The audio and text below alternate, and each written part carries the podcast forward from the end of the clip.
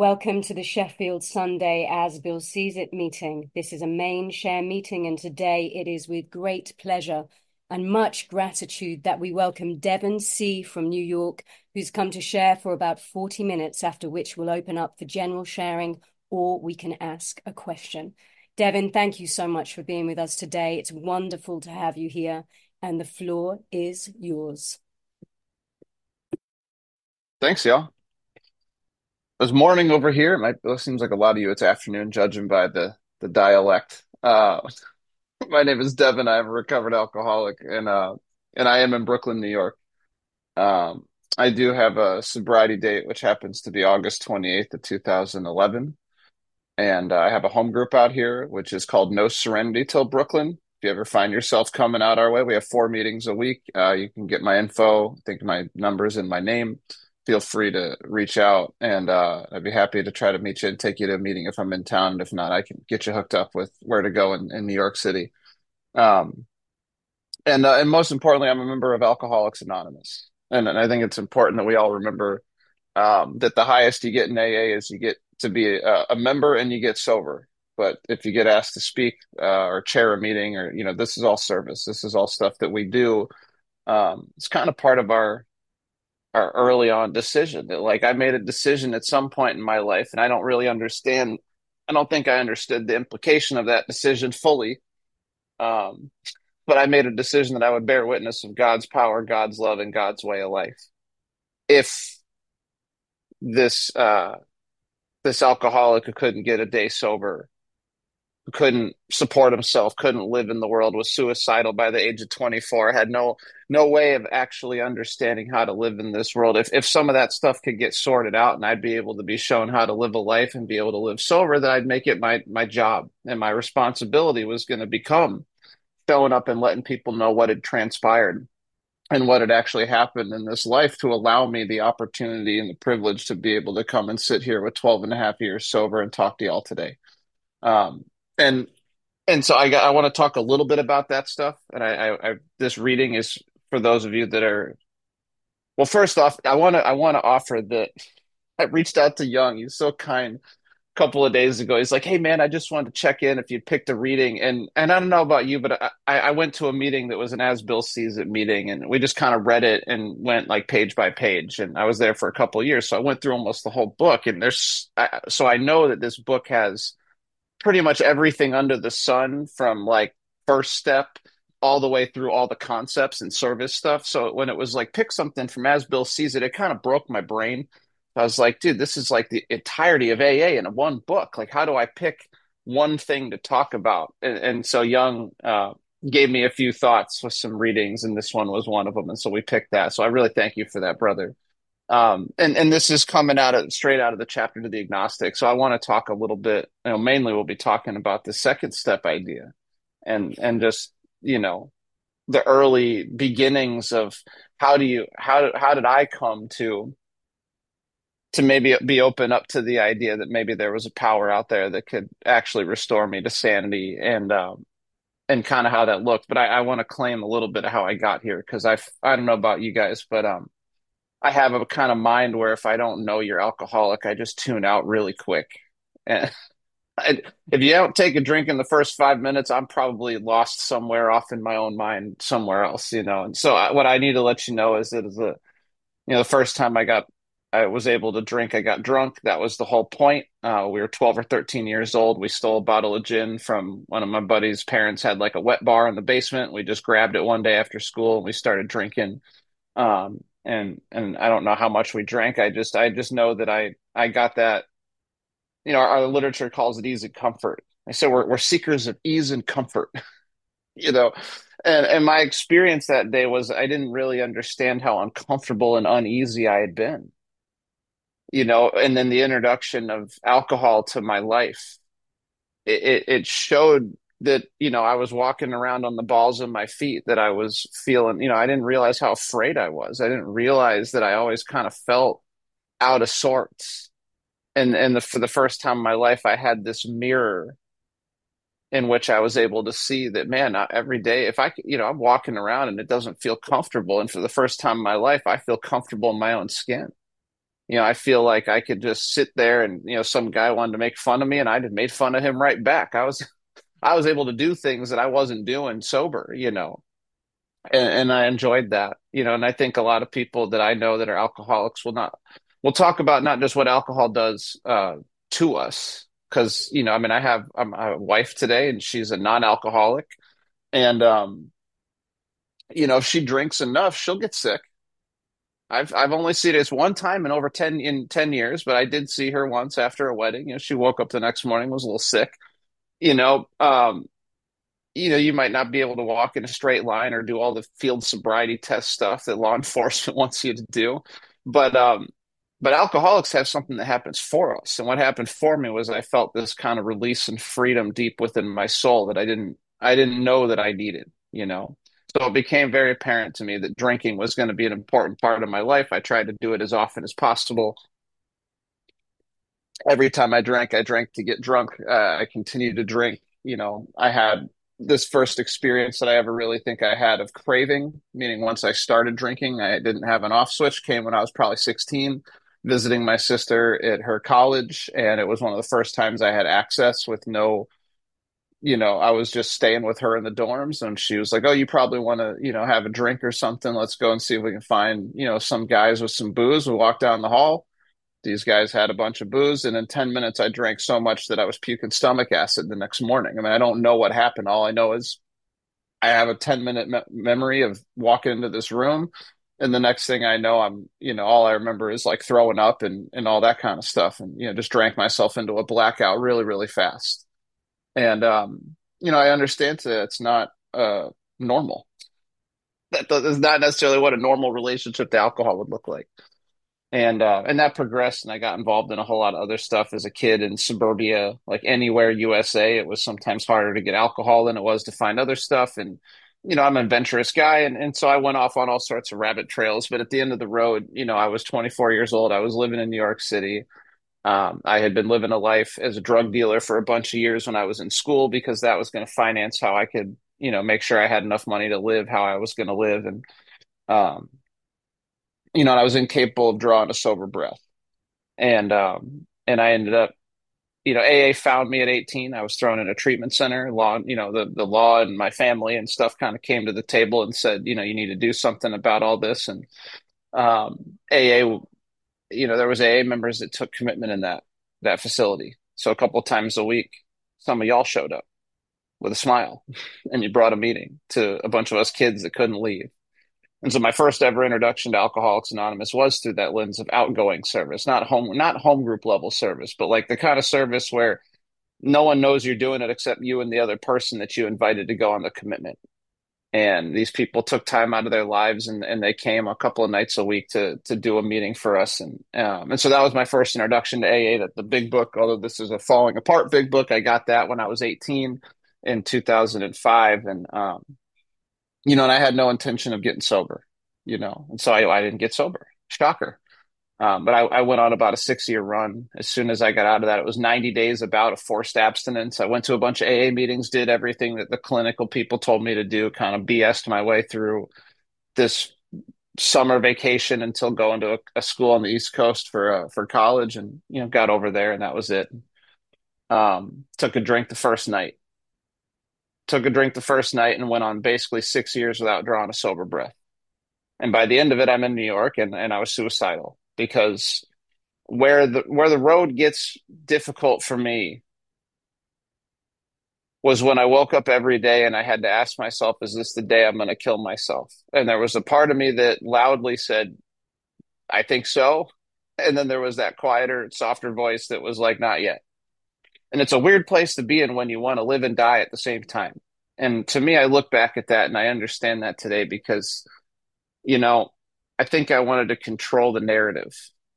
I think the only thing I could think of that would possibly allow me some kind of control in my life at that point was when to end it because it was so out of hand. I mean, I was unable to get sober. And and for the first time in my life, I, I started to really understand if I don't get sober, this is this is what where I'm at today might be the best that I get. Like I don't know if I'd be afforded the luxury of going out taking a drink and, and not making it and you know and just dying. Now, that happens to some people, but there's also you know in New York City.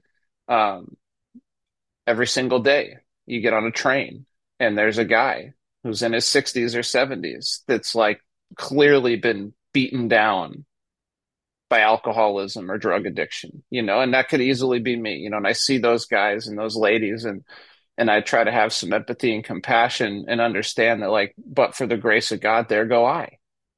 You know, so I don't know what would happen. I just know that I really got to a point where I knew if I didn't get sober it was going to be the end of the road and I started coming to AA on my own. Not because of a court, not because of a family member, just because there was a part of me that I had met a few of you along the journey and there was one guy that was like the sober happy guy and i don't know if you've ever met those happy sober people but they can be really obnoxious when you're like middle finger to the world i hate everybody you know like because that's where i was. I was i hate all of you right? Get away you know i'm cooler than you. I'm you know what? I had this whole attitude. I don't need you kind of thing. And then, then you meet someone who's like a genuinely loving loving person and they they come up to you and, and you're like, what game is this person? You know, what is he playing? You know, who, where the planet is this person from? And, you know, and that man named Will was, was from Hawaii. So maybe that had something to do with it. But he, uh, at one point when I talked to him about what was going on, he just quietly said, Hey man, I go to AA and it works for me. You know, so I had some of these guiding lights that, that, you know, it's kind of like you look back and it's like, well, you know, it's kind of like God sprinkled in just a little bit of hope along my journey and I think for all of us, we might have one of those people, or we have someone, and and and sometimes it really comes in the form of a random stranger. But sometimes we get those little ex- examples of what that realm of the spirit could look like, and and what somebody who's awake and has a little bit of this what we call God consciousness going on. Someone who can look you dead in the eye, and there's that little light in it you know, I think we get some of those when we have some of those people. I think each one of us gets at least one of them. Sometimes it comes in rehab. You know, you find yourself, you're pissed off and you're in the detox one more time, and there's that one tech. And you don't know why Billy the tech, who's watching you pee in a cup or something, is so happy all the time. But it's like we have those people, right? And uh and so I ended up coming to AA and, and uh, for three months I couldn't get sober. I drank every night. And that's really where I started to understand what powerlessness looked like. That's really where I started to understand the necessity of, you know, perhaps a guy like me doesn't have the option to just kind of piecemeal together a program and do it how I want to do it. I mean, I literally came for three months and was in a blackout every single night and I took a drink every single day. And at the end, I took I took a drink without even want you know not even thinking about it. It wasn't you know the book talks about a peculiar mental twist and strange mental blank spots. I mean, yeah, that's what I had. You know, I had the I'm waking up with the determination that I need to get sober. I'm going to the meeting. I'm sitting around with y'all. You're telling me don't drink and go to meetings, and I'm unable to do that. And I'm finding myself out at a bar pulling a drink away from my face before I even know what happened and that's where I think I really got ground out in the dust. And and that sobriety date that I offered of August twenty eighth, two thousand eleven, I can tell you is not the day I quit. I tried to quit a bunch of times. I don't know about y'all. I, am assuming if you're in AA, you probably tried to manage and and change your relationship to alcohol probably numerous times. I don't know many people that just kind of show up and are like, okay, I've never done anything. Well, I'll just try AA first. You know, I tried a lot of different stuff to change my relationship to the drink and it all failed. And that day is the day I walked in and I said, I'm I'm effed and I don't know what to do. You know, I'm screwed here. I don't know what to do. I said, if I'm not surrounded by you people or another one of these meetings, I will take I am going to be drunk and high later. It's going to happen. You know, the best I do is I drink and I don't have a way around that. And I wish I, I had, I, you know, it's again, I, I, one of my favorite questions around this step two stuff. Why don't you just go be happy? Take a new person who's like crumb, they're a mess. Why don't you just go? Why don't you just go have some joy in your heart? What are you doing? Why don't you just go live different? You know, it's like, well, duh. If I could do those things, I mean, I think we would all do that. If I could just go be a great person with some positive affirmations and you know read a self-help book and I could just whoop this thing and you know nip it in the bud. I mean, I would have done that years ago. I think if we all, you know, if you're a real alcoholic, you look back at your life, there's multiple moments where we had opportunities and we had warning signs that the ship was, you know, headed towards the iceberg and we just didn't we tried to grab the wheel, but we couldn't we couldn't change course here. And and so you know, the day that I walked in and I I, really was like I was having an outer body experience listening to somebody else say like a share in the meeting. And I, and I basically heard myself say that unless I'm surrounded by you people, I'm going to be wasted later. It's going to happen. And it was the truth. The truth was I, I could not get a day sober. And, and I, I, I got, I got that feeling kind of right now, but when we stood up to close that meeting and say that serenity prayer, I got that little chill going down your spine feeling. And I hope you know that feeling. And I hope you find it in AA. I hope you, you've had some experiences with some people or you've had some experiences where you just feel that identification. You feel like I'm not alone. You know, for me, the message I got was you're in the right place. You know, this is for you. And an AA has been for me ever since. And and that kind of brings us to this idea that the realm of the spirit is broad, roomy, and all inclusive. You know, I wasn't looking for God. I don't even know what God was. I don't even know what God is today. I certainly wasn't looking for it. If, if you ask me, you know, on the intellectual, where my mind was at, what I thought I was supposed to be doing in this world, it was, you know, I was not going, okay, I really can't wait for a life of prayer, meditation, and self examination. This is good. You know, none of that, right? Oh, love and service. You know, th- this was not even on the long game right? It was all about I need to get stuff for me and I'm living my life and you know what can you give me and you know so I had no idea how to consider anything that we talk about in AA that seems to become commonplace. And if you're new and you're listening to some of us sometimes you know what are these people talking about? Like I get you you know? Um but that physical reaction that I had saying the prayer it did something you know, and I really look back at today, I can I can understand that in that five minute window of my life, taking a burning desire after three months of going to a ton of meetings and not being able to stay sober, I, I, the first three steps just kind of happened to me. You know, I gotten ground down to dust to the point where I understood the best I do is I drink. My mind has, I, you know, we talk about having no defense mentally. Like, yeah, I would wake up and say, I'm not doing this today, and I would do it anyways. I drank against my will on a regular basis and to the point where I became hopeless. You know, and I hope you experience that. Like that that's and that's not about it being like I, I think we have to experience that kind of like bewilderment, you know, or else why would I actually be willing to do the rest of this program? Why would I be willing to consider throwing out a lifelong conception? That's so so all right I got to start talking about this reading a little more because if you see my brain, it, it's, it just kind of goes. But the the opening of this reading is is pointing out that in the material world, we have all these things throughout the history of man that we've believed. And then one day somebody comes along and goes, you know, I'm not so sure about that and so when they bring up Christopher Columbus, you know, and I don't I don't mean to be controversial at all. I'm just going to go with the book. I know that today there's been a resurgence of is the world round or flat? I don't have an opinion.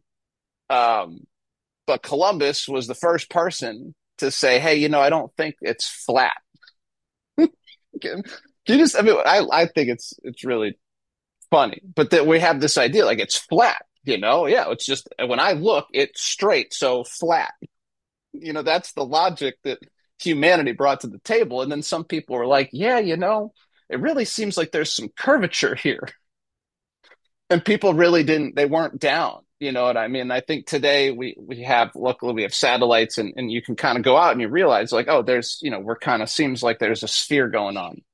Um, Galileo, Galileo, mathematician, starts crunching numbers, looking out. You know, he's a big thinker.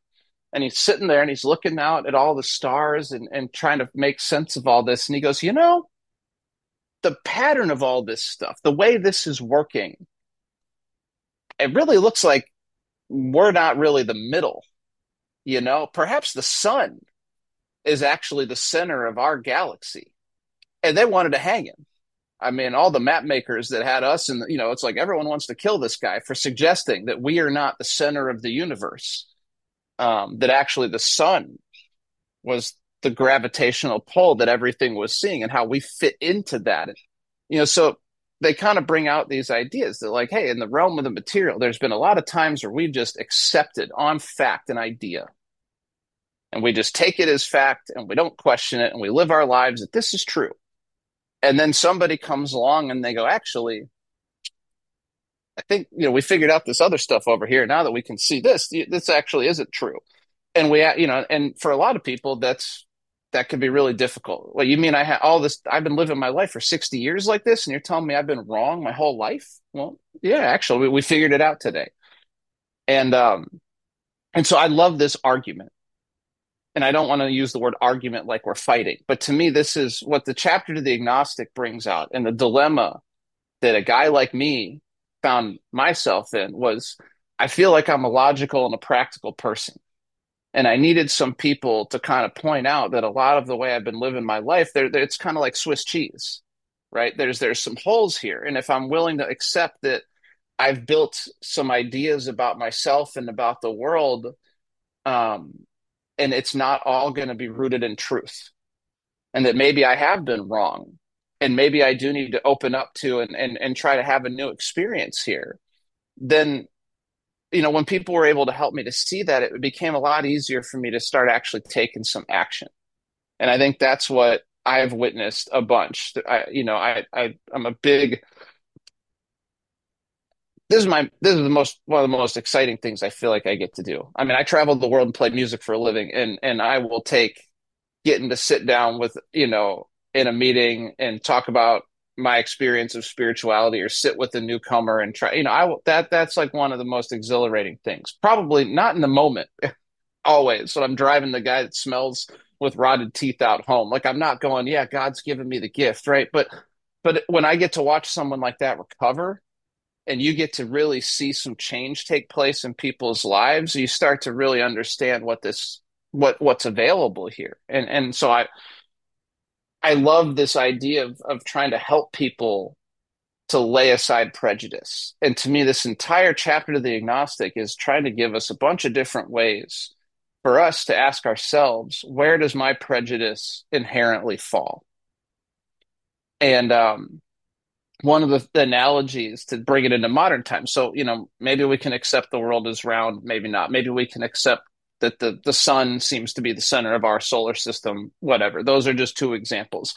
I love looking at modern day because here we are. It's modern times. You get a bunch of, you know, we get a bunch of younger people in my home group. So there's people that like really are disconnected. You know, when when this literature was written um in this country, in the 30s, you know, people were really churched. Almost everybody was a member of, of some kind of larger faith organization. So the idea of God and prayer and meditation, or at that point it was more contemplation, was what Christianity was really getting into. It wasn't the West or the Eastern, you know, like we're doing the yoga and and and oming kind of stuff. It was more contemplative.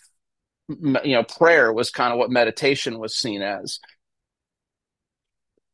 you know, today there's, I mean, we literally have people that, you know, I'm one of them, devoid of any kind of religious upbringing whatsoever. Like pretty much like from the age of four on zero, you know, zero church, zero any kind of books or any kind of spiritual discussion at home, none of it.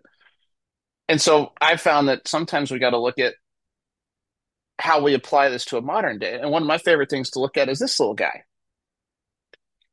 it's I love asking people like, hmm, you know how Bluetooth works? You ever you ever figured that one out? And they're like, well, yeah, I take the headphones out, I put them in, and it, and it, I can hear you. And I said, yeah, so but how does it work? You ever figure out how AirDrop works? You ever spin with someone like, here, I got this phone. Oh, I'll just AirDrop it to you. And I don't know what's going on. All of a sudden, it just gives me a little beep, and I've got it on my phone. I don't get any of this stuff. But what happens is I experience it. And once I experience it, I take it as fact. And so now I don't need to worry about how does Bluetooth work. What happens is I know that I come on here, I open this computer, I don't even have to sync the thing with the thing anymore. It just does it. You know, I literally, you're like, let me do a mic check. I just like literally put the headphones in. I go, it's working, right? And you go, like, yeah, it sounds great. Cool. You know, so once I experience this stuff, I'm able to just say that's it, right? And I think for me, that's kind of what a lot of our again the arguments within the second step stuff in the chapter of the agnostic are pointing out is like how many things do you just take as fact in your life that you don't have to figure out how much stuff have you been living by where someone else gave you this idea and you said that sounds right and then boom that's my identity And is it possible that some of those things that we've kind of taken on fact maybe aren't correct? There is no God. You know, maybe that's just not true. And are you willing to put some of this stuff to the test?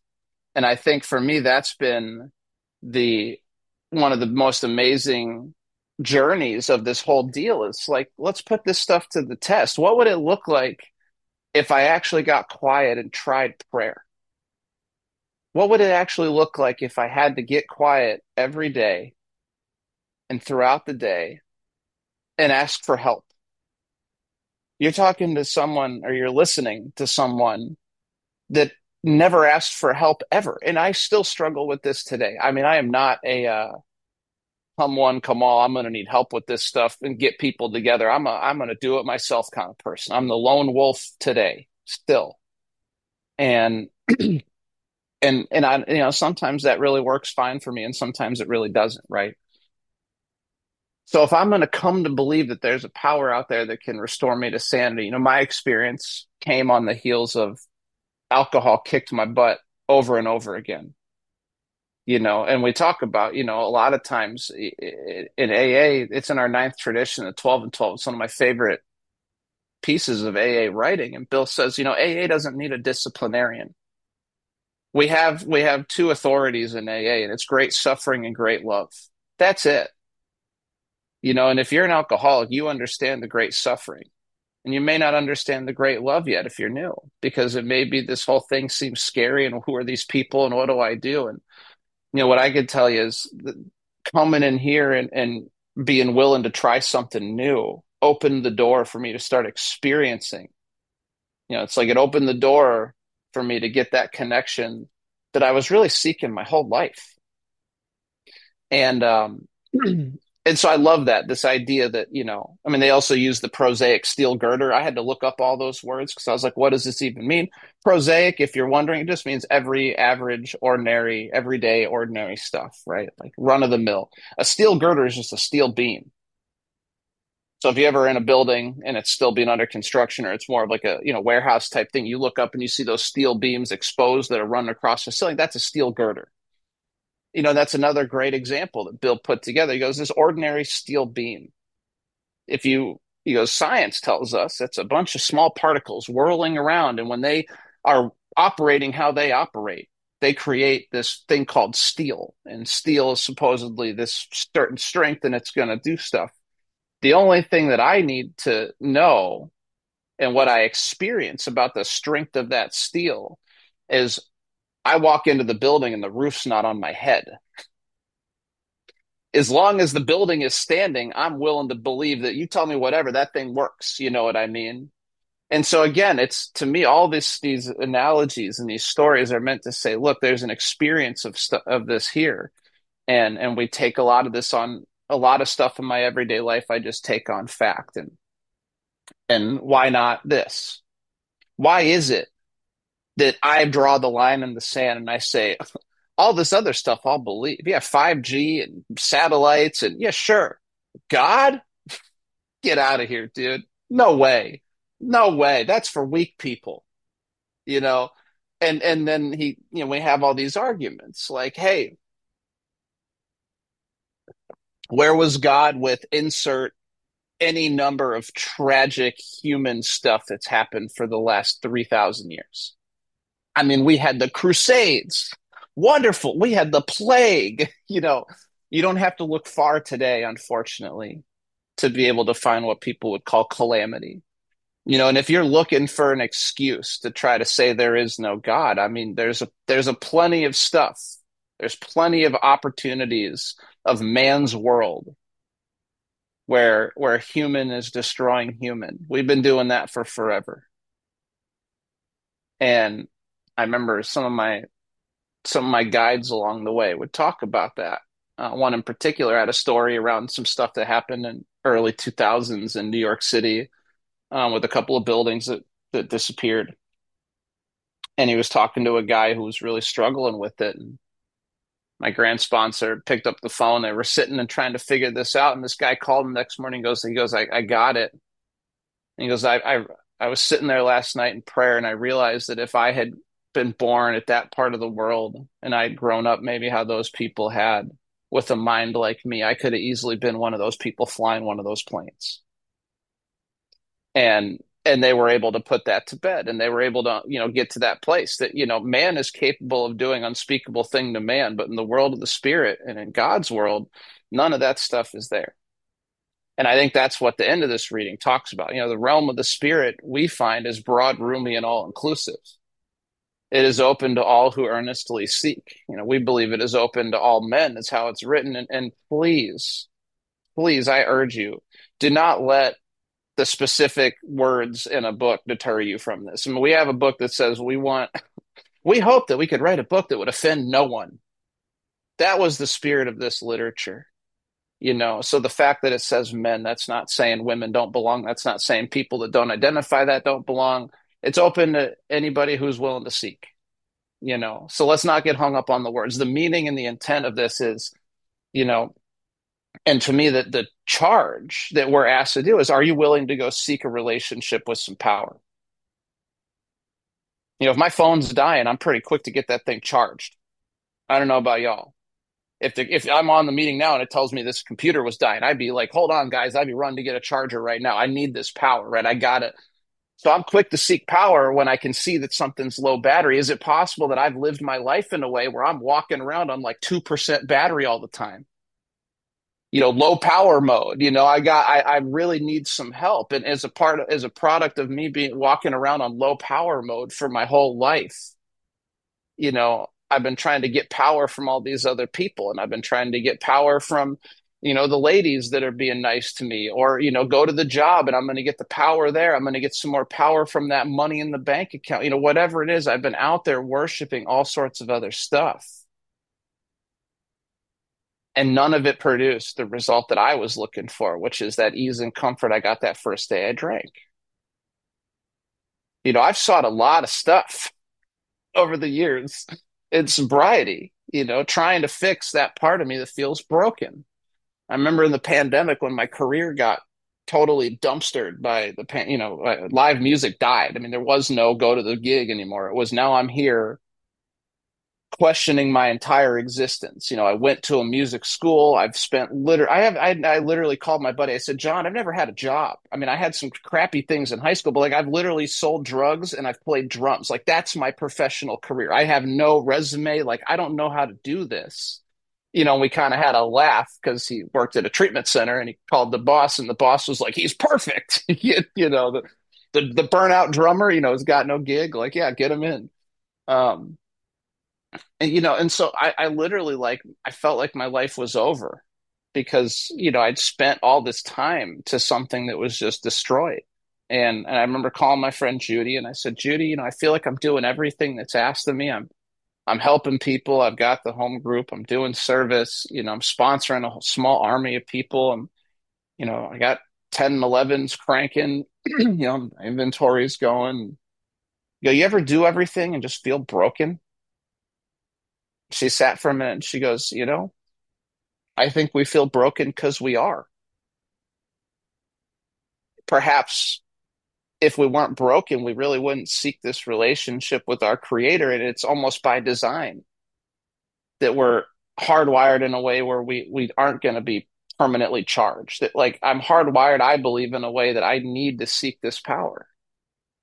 And and to me that, that there's a simplicity in that the onus is on each one of us you know i don't really believe in transactional spirituality i guess is the term i've i've gone to call it today um you know i don't have a a, a, a concept of a god that you know if i do this you're going to give me that and I and I've seen that hurt a lot of people, and I think that's maybe why I've I've really tried to let go of that idea. And I think in the beginning, maybe that's where we all start. Okay, God, I'm gonna, I'll go to these meetings, I will do these steps, but you better, show, you know, you better get me my family back or whatever it is, you know. And and we get this idea of like, I'll do these things, but what I'm telling God is this is how Your will needs to show up in my life and then when when I don't get all the stuff back that I wanted, I, I really can that could take me out the door. And what I've found is like my job is just to seek. And when I seek and I let go of any idea of what's supposed to happen, I've really been given way a way different experience, but way beyond what I could have ever imagined I would have gotten. Um,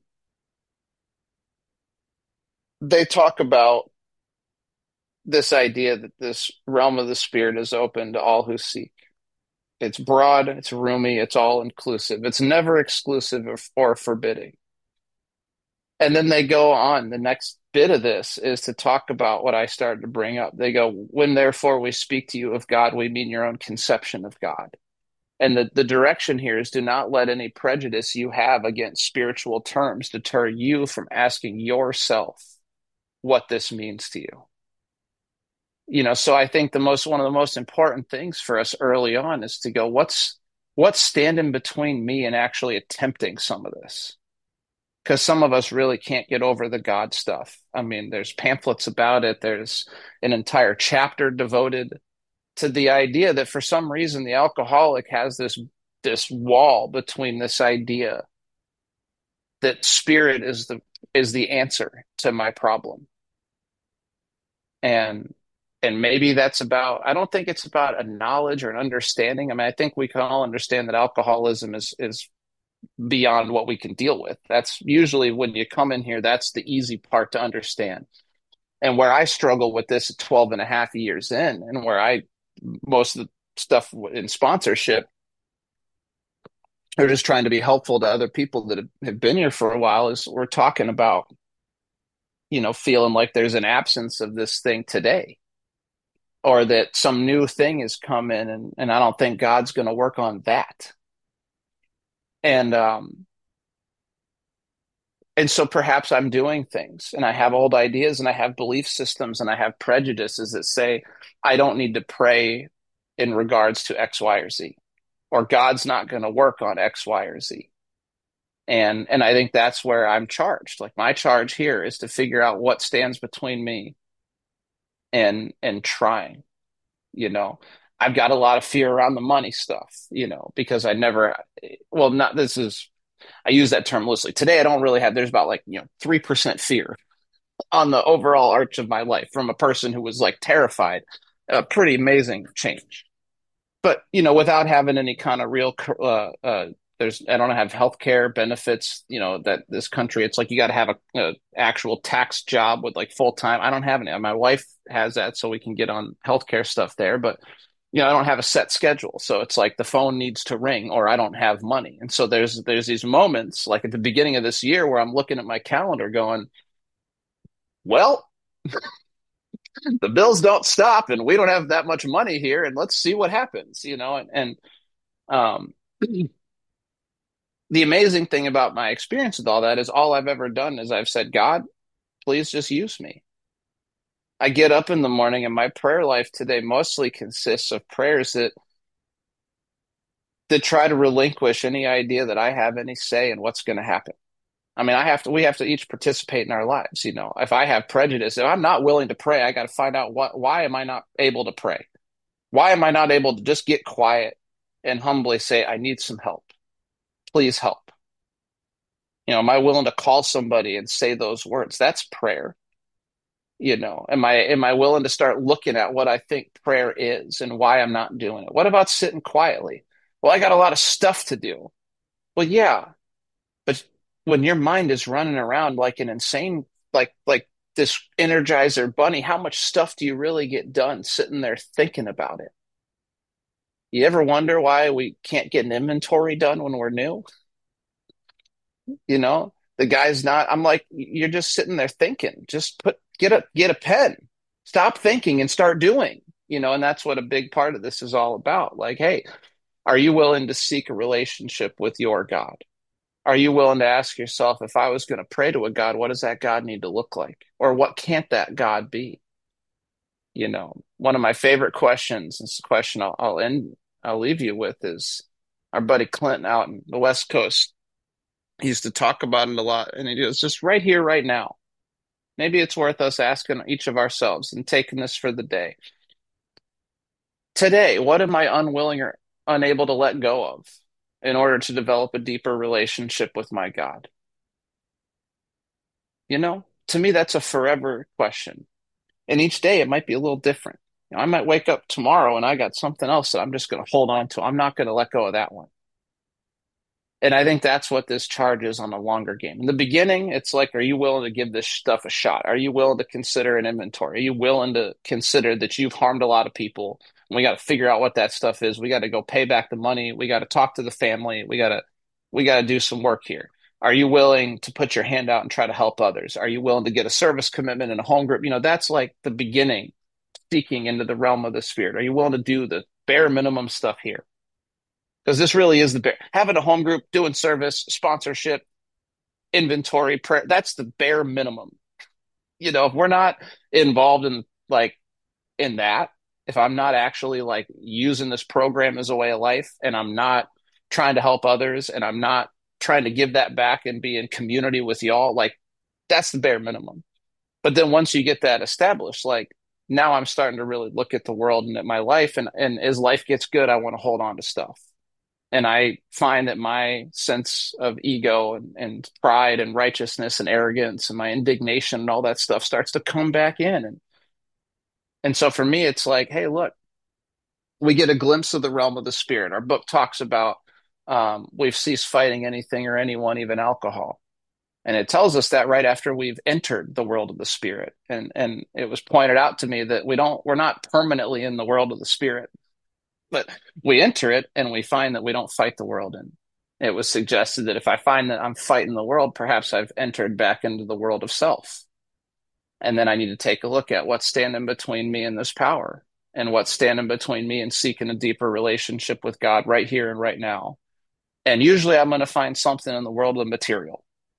And to me that's what this reading is all about. It's trying to delineate that the world that we are living in and society and all that crap is just slightly different than when we can really open our hearts to each other. And to me, the experience that Alcoholics Anonymous has given me for over 12 and a half years is now is it's an experience of us opening our hearts and loving each other.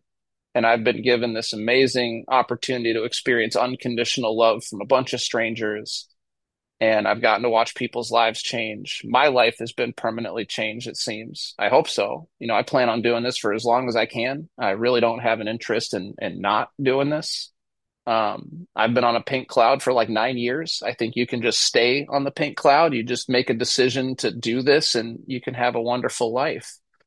Um, but along the way, there's, you know, it's heartbreak. There's alcoholism. We watch people not make it all the time. And, uh, but if you're willing to get up one day at a time and seek a relationship with power, my experience is you will find power.